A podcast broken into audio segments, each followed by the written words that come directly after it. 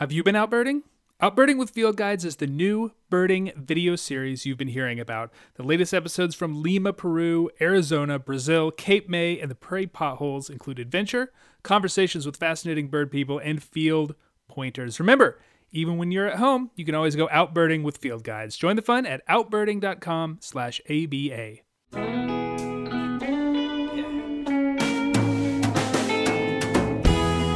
Hello and welcome to the American Birding Podcast from the American Birding Association. I am Nate Swick. Happy Thanksgiving to listeners out there, whether you've got this podcast on the day it releases or a few days after. I'm thankful to all of you who download and listen, join the A B A, and communicate with us. I very much enjoyed doing this, and I am grateful that so many of you have found value in it as well. So thank you very much. Happy Thanksgiving to all of you. Before we move on, I do have some sad news to report. The birding community and the A B A family lost one of the great ones. Ned Brinkley passed away while birding in Ecuador last weekend. A B A members may remember Ned as the longtime editor of the A B A's North American Birds, the Journal of Ornithological Record. Ned took his responsibility collecting bird records from regional editors all over the continent very seriously and would frequently write some of the most insightful and interesting essays as part of the journal's Changing Seasons column, which was meant to be sort of an overview of all the bird movement and migration phenomenon for a, for a given season. Ned's interests and abilities were varied, and he brought all of this to bear on these columns, which were frequently, I don't know, for a birder like me, you know, works of art. For people interested in status and distribution with the wheres and whys of bird movements, he was insightful and clear-minded and brilliant at tying all of these things together, and frequently really funny, which I don't have to tell you isn't super easy given the subject matter. Some of the older examples of Ned's Changing Seasons column, at least through two thousand eight, are available at Sora, the searchable ornithological research archive. I'll put a link to those if you're interested in reading them. It is a it is a testament to Ned's abilities that even those reports from more than a decade ago are as readable now as they were, even if the relevance has waned a little bit. His ability to compile information, remember that information, synthesize it with a million other data points, and explain it to you in a way that makes perfect sense is, I think, unmatched in the birding world, a world for which, as we know, information is a primary currency. He was also the author of the National Wildlife Federation Field Guide to North America, which to my mind is low-key one of the more underrated field guides of the region. He was brilliant, and we were fortunate that he turned that brilliance towards birds in the way that he did. I can't claim to know Ned as well as others. I'd run into him here and there and communicated via email occasionally. In my role as chair of the North Carolina Bird Records Committee, I would ask him to do outside review of some difficult records from time to time because he was fast and thorough and really good and had opinions about the roles of record committees that I shared, namely that we shouldn't really listen to listers about a lot of these things. The first time I ever met him in person was at an A B A event in his backyard of the Eastern Shore of Virginia. I might have been intimidated by the mind, having read his stuff, but I found him to be so personable and kind and really funny, and I am really sad that all that is in the past, uh, especially sad for his close friends, those many birders who considered him a mentor, for whom that sort of thing was regular. Ned was one of the greats. There's no doubt about that, and we will miss him very, very much. On the show this week, it is a This Week in Birding, and we have a very Brinkley-esque conversation, I'd like to say, about exotic species and finches and rarities, among other things. I welcome Jody Allaire, Tom Johnson, and Jordan Rutter. All that after this week's Rare Birds. This is your Rare Bird Focus for the third week of November twenty twenty. Three first records to note this week, and we'll start with the one of continental significance. Idaho becomes the latest state in the West to host an A B A Code four common crane, this one in Fairfield. This species has been increasingly common in sandhill crane flocks wherever those flocks congregate in the A B A area, but in the interior West, it seems like birders are more likely to encounter them solo. This bird certainly abides sort of by that pattern, as it's the only crane around, but it has been hanging out with a flock of Canada geese. It's not uncommon for western birds to show up in the east this time of year, but twenty twenty feels exceptionally good for that. Atlantic Canada gets into the fun with a provincial first vermilion flycatcher at Stephenville, Newfoundland. And just down the way at Prince Edward Island, a provincial first rock wren, though I don't have the precise location for that bird. Definitely a species that many birders in the East have been on the lookout for in recent years, though this was a photograph taken by a birder who didn't recognize it and asked for help, which is always fun. This is a, a pretty short accounting of the many highlights for this week. As always, for a more complete look at all the rare birds seen across the U S and Canada, check out the A B A's Rare Bird Alert. That's on Friday mornings at a b a dot org slash r b a, or you can go to our Rare Bird Facebook page at facebook dot com slash groups slash A B A rare, or follow us on Twitter at A B A Bird Alert. It is the last Thursday in November, and that means it is time for This Month in Birding. It's even Thanksgiving. Well, U S Thanksgiving, as one of my panelists would rightly note, but it's the most bird-centric holiday on the U S calendar, so why not talk birds instead of eating them?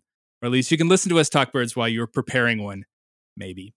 Uh, we have quite the panel this time around, as befitting this birdie month. First up, he is the Citizen Science and Community Engagement Director for Birds Canada, our voice for Canadian birds, Jody Allaire. Welcome back, Jody. Hello, Nate. Thanks for having me back. A new voice on the panel, one of the hosts of Field Guides' Out Birding web series, a member of the A B A's Checklist Committee. I just realized that this morning. And and possibly the tallest man in American birding. It's Tom Johnson. Hello, Tom. Hi there, Nate. Thanks for having me on. Absolutely. And last but certainly not least, from the American Bird Conservancy, Bird Names for Birds champion, Bird Twitter all-star, Jordan Rutter. Nice to have you back, Jordan. Thanks, Nate. I'm so thankful to talk birds with you today. Oh, that's very nice. So welcome again to all of you. I trust you have all weathered the great eBird outage of twenty twenty and come out on the other side only stronger. Um, did you all have checklists that were still out there hanging in limbo? Yes, yes. It was it was, it was a funny thing. The, the whole couple days was was quite hilarious, uh, and especially on social media. Uh, everyone's everyone's reflecting on not having eBird for a couple of days was was quite funny. But uh, it's become quite a quite a part of our lives, and you don't realize it until it's gone. I'm concerned about the conspiracy that it will have stories or fleets or whatever you want to call them. I'm just letting you know now that I am very concerned. But I will yeah. also share that I celebrated the return of eBird being back online with my lifer Ross's goose today. Oh, congratulations. So very excited. I'm surprised you called it Ross's goose, being as uh, Bird Names for Bird person. Do you have another name for that? Like, ready to go? The most adorable snowy goose out there. Yeah, it, it's it a little long. So it's going to be a hard banding code. We'll work on it, workshop yeah. it. Um, I want to lead off today a little bit with a project that the A B A Recording Standards and Ethics Committee has been working on, and something that I guess people have been asking for for some time, which is a list of all the introduced species populations in the A B A area, uh, which is to say the places where you can count a parrot or a mannequin or a jungle fowl or whatever. Uh, the A B A's opinion on these have always been like, if it's on the list, you can count it, whatever your list, your rules. But people have always chafed at that a little bit, which I've always thought is kind of funny. Uh, they want direction, and R S E T gave them direction. So far be it for me to question the res- decisions of that committee, but um, it opens a can of worms. I think birders have some unresolved issues with introduced species. I'm, I'm curious if you have any thoughts. Well, I think the thing I was most struck uh, by on the list when I was looking at it was the uh, countability of Egyptian goose in Bentonville, Arkansas, which, of course, is the birthplace and home of Walmart. Yeah. And, um, That was uh, new information for me, um, and I was I was glad to pick that up. So the next time I'm in Arkansas, I'm going to swing through Bentonville and have a look. Yeah, it feels sort of appropriate that um, a sort of plastic goose would be um, countable at the home of, you know, plastic everything. I noticed that they, you know, ever since Hawaii got added to the A B A area, a lot of stuff has been included on the A B A checklist, including red jungle fowl, and I I, I still don't know how I feel about that. Because I've seen the jungle fowl in Key West, and I, I don't, I don't count them, but you know, theoretically, I could. It just feels very, it feels very weird. I get that, Nate. I, I wonder more so about this like philosophical can of worms, though, that you're, you're opening with us, because is the world is changing, right? And when does an introduced species not become introduced? When it when does it become part of the ecosystem that we just have to understand mm-hmm. that it's there? So I just wonder about, you know, is this the world today that we need to start accepting and acknowledging and listing what birds are there instead of uh, really, you know, holding on to if they're introduced or not? Does it have anything to do with sort of the e e-birdification, for lack of a better word, of uh, of birding in North America? Because like eBird has always allowed you to count these things, and they they go on your list regardless whether or not it's on the A B A list or whatever. Like if you see a blue and yellow macaw in South Florida, like you can you can put it on your list, you can put it on your eBird checklist, and it counts on your A B A eBird list. And now, you know, does does it even matter? I mean, birds are birds. Count them. You got to know they're out there. They're fun to identify regardless. I don't, I don't know. I, this is what I mean about like unresolved issues. Yeah, well, I'm going to prompt Jody here as this isn't citizen science person, especially because I feel like just documenting these birds is important just for record keeping sake, if nothing else. Yeah. Right. Yeah. So I feel like we want to make sure folks don't ignore them or, you know, don't see them and report them because um, you just never know when that information is going to be helpful. Right. Data is data. Yeah, I fully agree. Uh, you know, it's I, I find it's a it's a very arbitrary decision about, you know, when something oh, totally. is countable, you know, and but yes, you know, bir- like birds are birds. And I think it's important to document these things, even if they are introduced, you know, even if you know it's something that's that's a release or, or an introduce. I think it's important to document that stuff. And really, it comes down to everyone's going to have a different idea of of what is of what is countable on their own list. And, and, you know, even with the fifteen years, you know, waiting fifteen years, that's a pretty arbitrary number, right? You know, oh, totally. For some species, that's like, uh, you know, fifteen generations. And for others like parrots, it's maybe, maybe one. Yeah, no, ab- absolutely. To, to kind of underscore your point here, I, I think the, the widespread use of eBird really has uh, sort of changed how people think about recording these. I think actually in a positive way, um, mm-hmm. like, like Jordan and Jody are talking about, monitoring populations of, you know, whether or not they're just recently escaped or they're beginning to become established. These kinds of populations need to be tracked, and, you know, having that available to to eBird users to keep track of is is definitely a positive thing. Um, otherwise, we're just going to be kind of suppressing data and not having an idea of, you know, whether or not they're parrots or, or geese or seed eaters in Bentonville, Arkansas that, um, you know, need to be monitored. Uh, so I didn't say what you're saying is that I should count the, uh, the jungle fowl that I saw at Key West. I think you should count it. You should record it on your eBird lists, and you should move on and uh, worry more about native birds. That's true. At least it's not like a milestone species. So I've got that going for me. It's one of the great stories, right, that's happening right now, and in in uh, in a time when there's there's so much negative. Um, we have the eruption of winter finches, and it's it's mm-hmm. arguably, you know, one of the biggest, you know, multi-species eruptions we've seen in decades, right? Decades and decades. It's really in, in a pretty phenomenal event that's occurring through throughout eastern North America, um, but also in the West as as well, in in not in a significant degree. So yes, we have a big movement or a big eruption of winter finches going through. It's, you know, we we've been sort of talking about it for several months. It's it's still going on, and uh, the thing that so many people are commenting on is that it's coming in waves of different species. You yeah. know, we started off early on with pine siskins, and especially within uh, Eastern Canada, you know, we had red-breasted nuthatches starting off, and then pine siskins moving through, and then the evening grosbeaks, you know, really sort of piling through. And yeah, uh, and the evening there. evening grosbeak flight has just been, you know, remarkable. You know, there's some there's a few days at Hot Cliff on the North Shore of Lake Erie where they had almost a thousand birds migrating through, evening grosbeaks, like just yeah. on really incredible numbers. And now we're getting birds, you know, as far south as Florida, right? Yeah, we're starting to we're starting to get them down here in um, in fair numbers. You know, I, I'm further south than any of you, and um, we've had the red-breasted nuthatches here for uh, you know six weeks, two months now. Uh, I am now starting to see them like everywhere I go in the area, which is wild because it was in like it was kind of a county nemesis for a long time, and now I'm seeing them all over the place. In North Carolina, we're starting to get evening grosbeak reports. It's not dribs and drabs, like it's flocks of birds uh, in the mountains of N C, and it's only November. you know? So, you know, in another another four, six weeks, like, who knows what we're going to have? I'm going to raise my fist here, though, and jump in and be like, evening grosbeaks are my nemesis bird. They would be a lifer. So this is the year. They need to pit stop here in D C and let me see one before they go on to you, Nate. If they're down here, they got to be up there. They keep being reported, but I just, like I said, nemesis bird. The uh, the evening grosbeak push, you know, is in, especially in places like southern Ontario, is starting to, to wane a bit right now too. Like they they have gone through. There's still lots around, but they they have. Mm-hmm. I think the biggest numbers have sort of gone through. Is what it, is what the data looks like. Now we're starting to see a really big push of redpolls. Um, and, and pine grosbeaks are starting to come through as well. We've also got both crossbills in the mix yeah. this year, which is which is really fascinating. Um, so it's it's a real mega species push. I've never really experienced anything like it. You know, these these finch movements are you know are really mysterious, right? And and we're starting to learn more about them. And and um, uh, you know that new.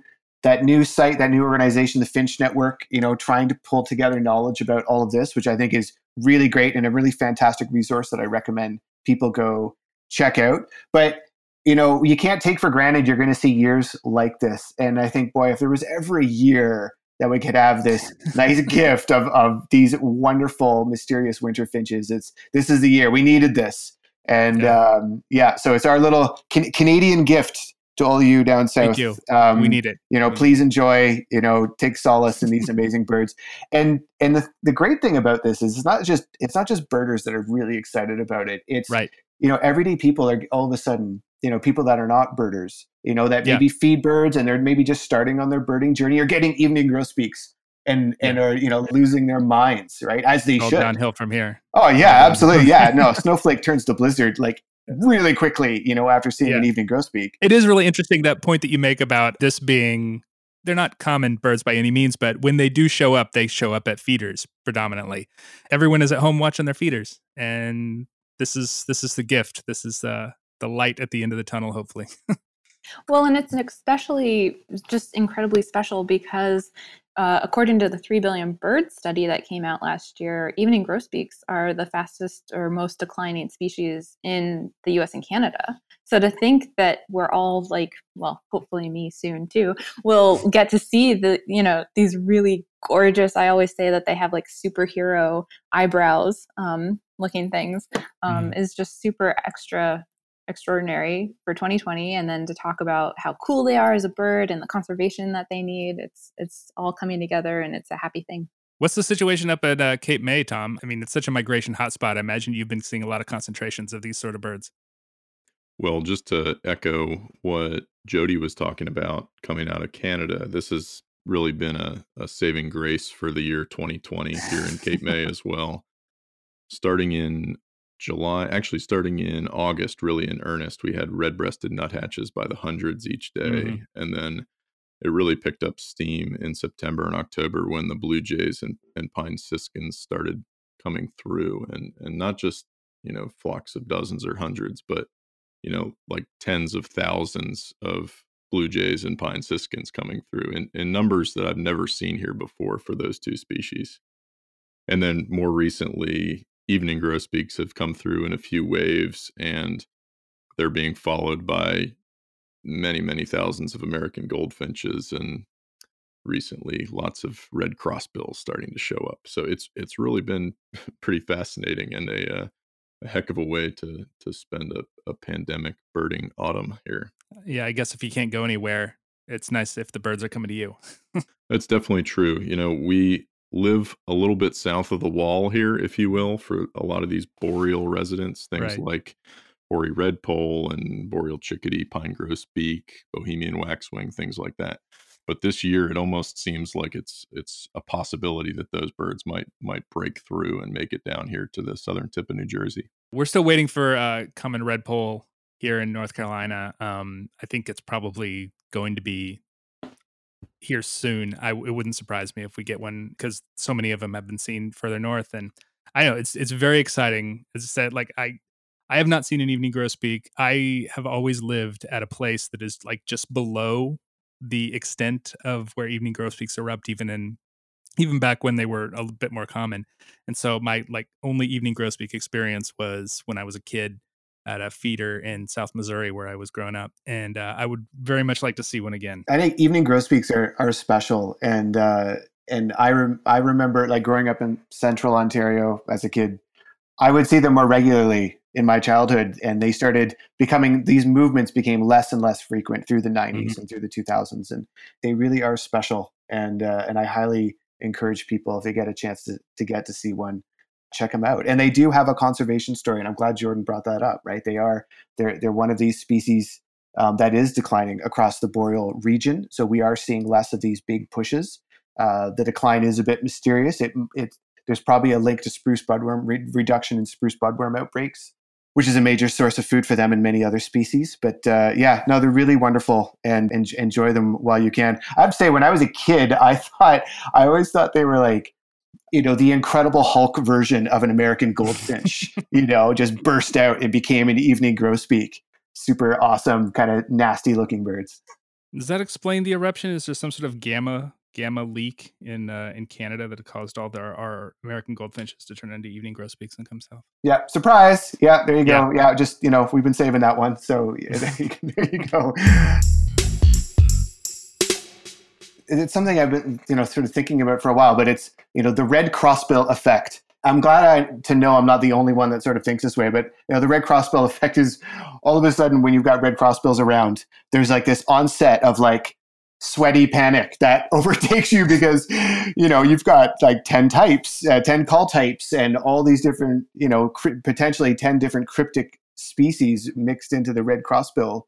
Um, what we know of red crossbills. And there's all these decisions you need to make really quickly. Like, I need to take a sound recording. I need to maybe take a photo and figure out what it's eating.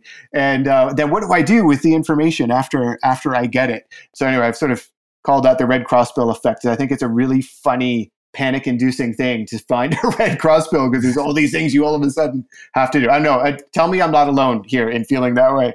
Jody, you are absolutely not alone. I um. There's actually this this reflex that I think gets spurred in, in a lot of birders when they hear those little jip, jip, kip, kip calls going over. And I think the first reaction is you have to freeze and make sure that you're hearing what you think you're hearing. And then you have to shout out, crossbills, crossbills, just to let everybody within like a half mile radius know that they're flying over. And I, I actually made a, a recording when I was watching some crossbills in Arizona last summer. Uh, I was out there with some of my uh, colleagues at Field Guides, and they were down the road a little ways from me. And a couple of uh, red crossbills flew overhead, and I got my microphone on them, and they flew right over the rest of the group that I was with. And as they passed over different parts of the group, you could hear the voices in the background just shouting, crossbills, crossbills, crossbills, as the flock went down the road. So, um, I think that's that's the first thing that happens. You do get kind of paralyzed. And then I think the the need to learn more immediately kicks in. And I, I think the probably the primary thing that um, most birders ought to try to do when they see red crossbills after they, you know, get a look and, and appreciate the the birds is to try to make an audio recording. And the the cool thing is we all have, uh, for the most part, have phones in our pockets that we can make pretty decent audio recordings with. So even if you're not carrying around a parabola or a shotgun microphone, you can still uh, snag a little snippet of audio that can be really useful in determining uh, which call type of red crossbill you might have encountered. So I'd just like to put a shout out to uh, Matt Young and Tim Spar, two of the crossbill gurus out there who are wildly enthusiastic. If you have any red crossbill recordings that you're interested in learning more about, you can either put them in your eBird lists, Matt and Tim will find them, or you can just send them to them directly if you have any questions. Yeah, uh, Matt is actually going to be a guest on uh, the podcast before the end of the year, so I'll, I'll tease that a little bit too about winter finches, but we'll talk about crossbills too. I just always assume they're type one where I am, so that makes it easy for me. I don't know what you guys are talking about. It's funny, you know, uh, Nate, type one, which I believe is the, the Appalachian breeding mm-hmm. uh, red crossbill. That's one that ostensibly should be a, a pretty regular site here in coastal New Jersey because the Appalachians aren't too far away, but it's actually one of the rarer types that occurs here. There are only oh, really? a couple of a couple of records of single individual type one red crossbills that have showed up here. Do you have any idea why? Is it just because, you know, Cape May is the kind of a vagrant, you know, trap, uh, you know, migration hotspot that, you know, the western ones are likely to hit the coast and kind of stop, and you're, those are the ones you pick up? Or uh, is it something else? You know, I would like to have a really nice answer for that, but I haven't the foggiest idea. Yeah. We get plenty of type ten and, and type two red crossbills in certain circumstances, but uh, type one is a a bit of a mystery here. They, uh, they're pretty darn scarce. Hmm. That's pretty wild. I think this is all just pretty wonderful. The the different the, the fact that we're dealing with a cryptic species. I'm you know I, I'm one of those birders that really enjoys the the grayness and not knowing everything about the natural world, and that there's still mysteries out there. I think there's I really like that, and the, the red crossbill is, is absolutely fascinating. And I really encourage people to um, uh, you know to go online and, and and to look up and to learn about this a little bit more.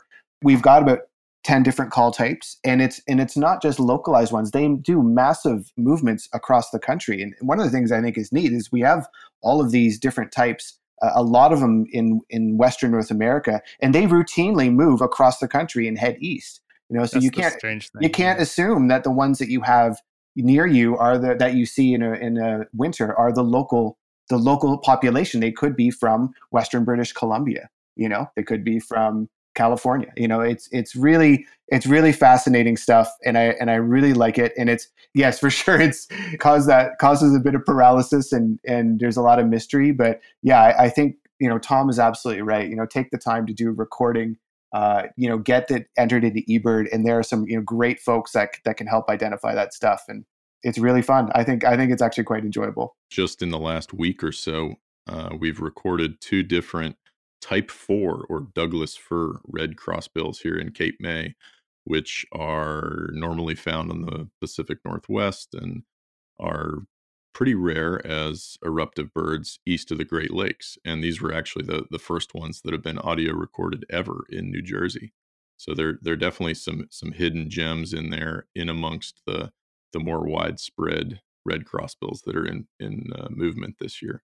I don't know whether this year has been particularly good for like really unusual vagrant birds. And, and maybe it's because we're all kind of stuck at home, you know, birding, you know, vicariously through people all over the rest of the rest of the continent or the world. It feels like the same forces that would cause, you know, redback shrike to turn up in British Columbia or a common cuckoo to turn up in Rhode Island would also be acting upon things like those red crossbill types. And we just don't notice them because people assume that red crossbill is is one species. Nate, it really feels like the global vagrant index is turned to eleven this year. It, uh, everywhere you turn, it seems like there's some other dynamic going on. And um, it, it really doesn't seem like they're all related. It's things coming from different parts of the globe. And uh, it's it's really quite remarkable. And it's it's neat that birders have some outlet for their pandemic frustration this year. Yeah, it causes you to ask the question, are we seeing more unusual birds because people are kind of beating their local patches more? Or is it actually, you know, a really good vagrant year? And it's, I guess that's always the question, and there's no way to really answer it. But as you say, it's been a wild, it's been a wild fall. I wouldn't be surprised if it's a little bit of both. Yeah. I am I'm uh, consistently reminded of how many rare birds are slipping through, you know, undetected or barely mm. detected. Um, and one of the, the great ways recently has been watching what comes across on um, the What's This Bird group on uh, online. And it, it just seems like a regular trickle of new new first state records is uh, yeah. produced by people photographing something they don't recognize and and putting it out there for more experienced birders to to help identify. And I think that's a, a really cool thing that the A B A has been doing. That group has definitely a really fantastic track record for that sort of thing. And, uh, you know, feeder birds in the winter, hummingbirds, vagrant, you know, late season hummingbirds um, always get picked up. There was one in uh, the Carolinas as well just recently. Uh, someone picked up a, a buff-bellied hummingbird at a feeder in South Carolina. They're like, hey, what what is this? This is weird. And they actually had a really nice photo of it. The uh, the variegated flycatcher here in Ontario was actually right, yeah. d- discovered this way. It was, it was uh, found by uh, found by a, a birder and a photographer, and they posted on, they posted, they, didn't, they weren't sure where it was. They knew it was unusual. They posted on the Ontario Birds Facebook page, and that's how it got out. And then, you know, quite a few people uh, got to see that second record for Canada, and not too far away from where the first record for Canada was was found in, in Toronto. Toronto is a, a, a hotspot for variegated flycatcher these days. Yes, yeah, as well as anybody else, anywhere else on the continent. Same here in Maryland for black-headed grosbeak. Uh, someone had it at their feeder and posted it. And I have to just chime in here and say that these rare birds has both really altered my birding. I'm a lifelong birder, and I'm kind of grateful for it in twenty twenty, because these birds are showing up at places where we can drive, quick see the bird, and then get back in the car and drive back home.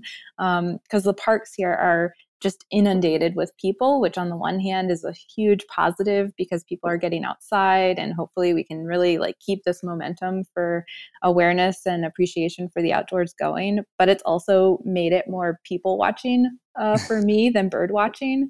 So I'm not usually a chaser of rare birds, but these rare birds, like I said, are at least being really accommodating of their location and allowing me to like do the whole social distancing and mask wearing and do it really uh, easily. And, and I appreciate it. I don't chase nearly as much as I used to. I used to be a pretty serious state chaser, and this year has been amazing for first records in North Carolina. As you know, as we've been talking about, the vagrancy situation all over the country has been, all over the continent has been really amazing. Um, but I, I haven't really chased a whole lot. I, I just like knowing about them. Like I like, kind of plugging them into my knowledge base and thinking, oh, that's really cool. Why is this bird here now? You know, and thinking about patterns and how they show up in, in our birding, and uh, birding vicariously essentially through other people, and, and, you know, being happy for people who find them, for friends who, who pick them up, even if I don't see them myself. I just like to know about them. Yeah, I feel that too. I think it's really cool to to hear about what's, you know, what's really getting birders jazzed in different parts of the country mm-hmm. or the continent. Or the or the whole world, really. Uh, for instance, it's it's really cool to see all the birders in the Ottawa region in Ontario getting really excited about this mysterious bean goose that's been hanging yeah, out for right. a little while now. You might have been seeing uh, reports come in of both taiga bean goose and tundra bean goose, yeah. as the as the uh, the identification is a bit fraught, and for good reason too, because the the two taxa are incredibly closely related, and they've got a a complex evolutionary history. But the real thing that I've been keeping an eye on is when that bird leaves, it's probably going to come south of the wall there you somewhere go. Into the mid-Atlantic region with the uh, scores of Canada geese that that winter somewhere, you know, Pennsylvania or New Jersey. So we'll we'll see if it ever pops up again once it leaves Ottawa. Okay, so let's totally switch gears. I want everyone, panelists and uh, listeners, to take a deep breath, because I'm going to say two words, and it's going to be okay. It's going to be birdie, but voter fraud. It's the only voter fraud that I want to talk about or know about or have out there. Um, and we're going to leave the A B A area and go to New Zealand. So New Zealand has held a Bird of the Year contest campaign uh, for, for the past fifteen years, and it's a public uh, voting option for different bird species to be the Bird of the Year. And the reason for this is, as most of us know, New Zealand has really threatened and endangered species, and so this campaign helps elevate those birds in need of conservation. Anyone, even outside of New Zealand, can uh, participate and vote uh, for this online campaign. But there's been voter fraud. Apparently, someone or someone's really wants uh, the kiwi, the little spotted kiwi, to be the Bird of the Year. There's been over fifteen hundred Uh, legal votes, quote unquote. Again, this is a uh, awareness educational campaign. So this is just incredible. Um, I love, I have to say, I love to see it. I love the backing of uh, the birds. I love the involvement. I love the fact that there are like fifty moments in this article where you're just like, how is this happening? Um, because the thing is, This voter fraud is not the first time it's happened for this. In twenty fifteen, apparently some teenage girls rigged the results um, in favor of a bird that they wanted to be the bird of the year. Um, in twenty seventeen, there was another round of uh, voter tampering. Was it also for in favor of a Kiwi? Maybe this is just a Kiwi thing. I have to apologize uh, both for my pronunciation and lack of uh, true bird knowledge of New Zealand birds. But in twenty fifteen, the bird that everyone wanted was the Kākāpō, K O K A K O. Um, in twenty seventeen, it was for white-faced heron. And then in twenty eighteen, it was for the shag. Um, mm-hmm. That bird had more than three thousand uh, votes um, by people that really wanted it. Again, this is the only voter fraud that I ever want to talk about because, I mean, when people are are just trying to promote birds and celebrate them, I think that's amazing. If it turns out at the end when they've finished tabulating all the results, if it turns out that the little spotted kiwi is defeated, are you expecting that it will concede, or how do you think this is going to resolve in the long run? I have to say, I know I'm probably a broken record at this point, but the only bird I would allow to beat out the kiwi right now, if it was up to me, is the hee-hee. Um, little teaser, there is actual like commercial sponsorships for these birds, which wow. is just like amazing. And honestly, again, I wish we could just like get all of this amplification and uh, the endorsement and involvement and everything for birds everywhere, like all over the world. Just to be clear, uh, Jordan, you're encouraging voter fraud. Oh, no, no, no.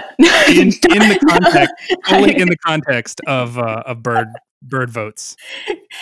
Yes, that's the only way I would do it. Only context. Only, only context. I just think it's weird that there were all those uh, mail-in ballots for Kākāpō that didn't come in until after the, the deadline. Just throwing that out there. It just feels weird to me. I, I just, I'm telling you, this article, it's like, it keeps going. And it just makes me, it makes me want to go to New Zealand so bad. The the actual bird of the year is, which one is it? It's it's it's Kākāpō, right? Uh, I have to admit, I haven't seen a finalized one because the oh, voting no. only ended on November fifteenth. So I think I think they're still tabulating the results, actually. Um, if it's if it's within one percent, the uh, the Kākāpō gets to request a recount as well. I mean, it's really that. Interesting that they even say that this competition's voting has a complicated preferential balloting system. New Zealand could put ranked choice voting in uh, in their Bird of the Year competition, but we can't get it here. Please.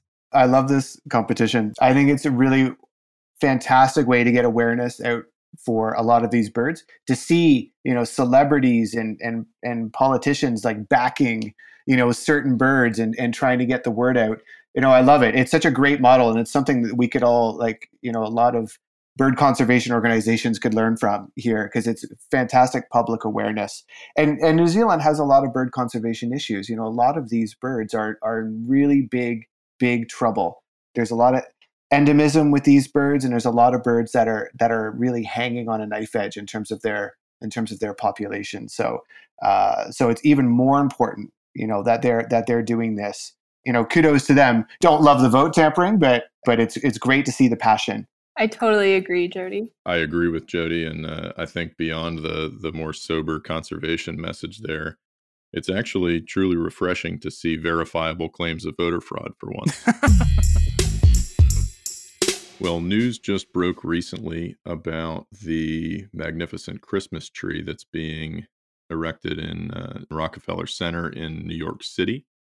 It came to light that over the weekend, uh, workers who were unwrapping the tree and sort of preparing it to be displayed actually found a small owl uh, on the tree or in the tree uh, during that unwrapping process. And it turned out to be a northern sawwet owl, another bird that's having quite an amazing flight this year. There have been some some record numbers of sawwet owls caught at banding stations across the Great Lakes and northeastern U S states and eastern Canada uh, this fall. And so it's it's actually not too surprising that a seventy-five foot tall Norway spruce tree might have a, a sauwet roosting in it during the day. It's probably more surprising that there was only one. Exactly. The The question in my mind is whether the sauwet was actually, you know, entrapped in this tree when it was felled and then wrapped up, or if it actually came and roosted in the tree once it was put up in New York City. There have been a number of urban sauwet owls in Philadelphia and New York in recent weeks, and um, it's a bit of an open question in my mind, but I suspect the latter. I bet the bird arrived kind of on its own accord in this giant tree. Yeah, so the question is what they're going to do with it. I guess it's in a rehab facility now, and they, they gave it the name Rockefeller, which feels a little on the nose, honestly. Um, I'm looking forward to whatever, you know, animated Christmas special about a lost owl in New York City, uh, that this becomes, obviously entitled something like uh, Owl Be Home for Christmas. Well, especially when we're talking about one of the cutest, smallest North American owls that basically weighs the same as a tennis ball and looks like a little brown spotted tennis ball. I think you're definitely looking for a accompaniment to Piper, that little animated video for sure. Mm-hmm. So, and that's definitely a Uh, Christmas or winter holiday video that I would watch. At the very least, uh, Home Alone to Lost in the City. Thank you. Here all week. the the parade of puns on on Twitter um, yeah. that I think you started, Nate, was uh, yes. certainly the more the more enjoyable element of of this entire story. Uh, certainly, yeah. you know the, the the the new Christmas Care Owl. You know is Christmas Care Owl. Yeah. Because it's in rehab. Also, uh, Sawwet Night, Owly Night. Boy, there's there's a lot of uh, potential. Was a, a Muppet Christmas Care Owl, although that's sort of going back to the same well. Eight Crazy Flights, not to forget our, our Jewish friends. Uh, Fly Hard is a Christmas movie. A lot of options here is what I'm saying. Well, and there's a whole bunch too, because the tree did not look the same from start to finish. So the Charlie Brown aspect of everything mm-hmm. is also there. Look, there's a story here. Pixar, call me. We got it. Got this. We got this. Before we say goodbye, I do have a uh, a question of the month that came up. Jody, it was inspired by you. It feels like there's some light at the end of the tunnel for this pandemic. You know, some vaccines have made the news. It's all very exciting that there might be some version of normal that could come in twenty twenty-one at some point. So now that we're sort of looking ahead past all of this, what do you guys have on your birding bucket list for those glorious post-pandemic days? Well, I kind of got to go with New Zealand, right? Yeah, yeah. I need to go see some voter fraud. I got to go see these birds. Honestly, though, I've never been to South America, so I feel like those those tropical species are calling my name with the warm weather, especially right now, too. But then I also have to say, more realistically, probably Canada. Like, Jody, can I come visit? Both for, for all of those boreal species, um, but also just uh, we have family and friends there, so. I'm sure all the all the Twitchers were very disappointed at all the good birds that have turned up in Canada over the last couple months now that the, you know, since the border is closed. Well, I think, Nate, after I go to Bentonville, Arkansas to mm-hmm. see my newly legitimized Egyptian goose, uh, I'm really looking forward to getting back and leading birding tours, uh, actually doing some birding travel around the world and getting to uh, to see some of the, the people that I haven't seen for a long time in in other places, and uh, get to go birding with my uh, my tour groups again. But I will say I've I've actually had some really great birding experiences, kind of in a socially distanced manner during the pandemic, and I I think that that's that's one of the things about birding that's so wonderful is even when it feels like the world is just falling apart all around us, um, there's still this kind of unifying thread that can hold us together and keep the community kind of moving forward. And so that's that's been really fun for me to see during this otherwise rather grim year. This is a topic of conversation with with a lot of my birding friends about, you know, what what are we going to do, you know, once there's some normalcy, you know, back in the world, and and uh, we can start birding and travel a little bit more.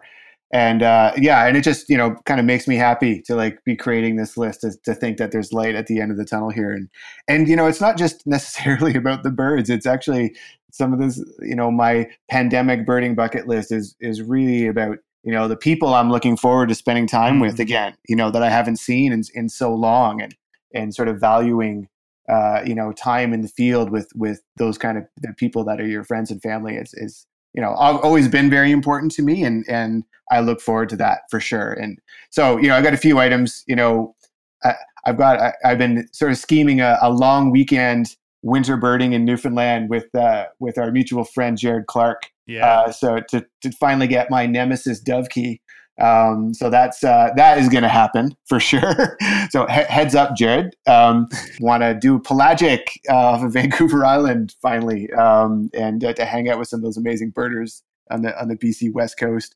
You know, I've never been to one of those big U S birding festivals. Oh man, you got to come so, down. Yeah, I know. I should, I should, you know, I should do that. Uh, so if you're interested in having Canadian down for one of those festivals, let me know.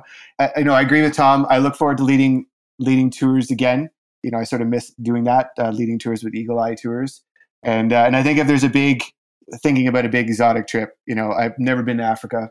And, uh, you know, at some point it would be be great to go uh, birding in South Africa, maybe hook up with the, the amazing John Kinghorn and Tony Geddes of, of Expedition Birding down in South Africa, and hang out with them for, for a couple of weeks and and uh, and see what Africa's all about. I think that would be a, a great thing to look forward to. I'm holding out hope that there will be some pretty sweet travel deals once uh, this thing is over, and they're trying to encourage people to to get out and and start uh, going places again. Um, but as you say, uh, like you know, I, I'm really looking forward to getting back in touch with my even my local birding friends who I haven't really been able to see except on Zoom. Earlier this fall, there was a Kirtland's warbler that showed up uh, about an hour away from me, and that was a, a state bird, and so I jumped in the car and went out and. F- went out to see that, and there were a few people around, and it's, you know, it's a Twitch, so it's a little bit different, but everyone's masked up. It's kind of a strange situation. I'm looking forward to, you know, sitting at a bar with some friends and uh, having a couple beers and, and talking about birds. Continues to be one of my favorite things. I'm really looking forward to doing that again. And also going back to the festivals. I had some fun festival stuff planned for twenty twenty that uh, did not pan out, obviously, and uh, have been postponed, and getting back into that will be a lot of fun. I hope I hope all this stuff works. I hope the vaccines are successful. I hope they're dis- distributed properly, and that we can get back to some version of normal, you know, still with a mind of some of the things that really worked well during this pandemic, some of the things we discovered about the birding community and about ourselves. Best of both worlds, perhaps. Thank you so much to uh, Jordan, Tom, and Jody. I'll have connections to all their various uh, social media projects and things of that nature in the show notes. I want to thank all three of them for stopping by and talking birds, and uh, happy Thanksgiving to those people who are celebrating today. Thank you. Yeah, thanks so much. Great chatting with everyone. Thanks, Nate. Happy Thanksgiving, everybody. The American Birding Podcast is brought to you by the American Birding Association. If you enjoy this podcast or any of the free resources that the A B A provides, please consider joining the A B A. There's really no better time to do it. We have memberships at a number of different levels, and gift memberships, they make great holiday presents for the upcoming holiday season. You can get more information at a b a dot org slash join. I do want to make a special shout out to Solon Gordon of Cambridge, Massachusetts, Kelly Venci Gonzalez of Las Vegas, Nevada, Helmut Perez of Floral Park, New York, and Jacqueline White and family of Leland, North Carolina, all of whom recently joined the A B A and noted the podcast as a reason. Thank you so much for that. Welcome or welcome back to the A B A. Executive producer of the podcast and president of the A B A is Jeffrey Gordon, who has a spec script for a holiday movie about the eruption of evening grosbeaks across the East, and it's called How the Finch Stole Christmas. Technical production is by John Lowry, who was extremely disappointed one year to go see a performance of The Nutcracker that was not about the famous seed-stashing corvid, but featured a bunch of people dancing for some reason. I don't know. Additional help comes from Greg Neese and David Hartley. I bet you didn't know that they were featured as extras in a holiday classic about a failed snowy owl chase. It was called The First No Owl. You can find us online at a b a dot org, on Facebook at facebook dot com slash birders, on Instagram at American Birding Association, and on Twitter at A B A. I, I just want to say, like, if you're looking for a classic holiday movie, I know one about a man who, through the intervention of a guardian angel, gets to see how hollow his life would have been if he hadn't chased that first county record. It's called It's a Wonderful Lifer. And I make my family watch it every single year while I leave them home alone while I'm, you know, doing wall-to-wall Christmas bird counts. Questions, comments, corrections can come to podcast at a b a dot org. I'm Nate Swick. Thank you for listening. Stay healthy. Happy Thanksgiving. We'll see you next week.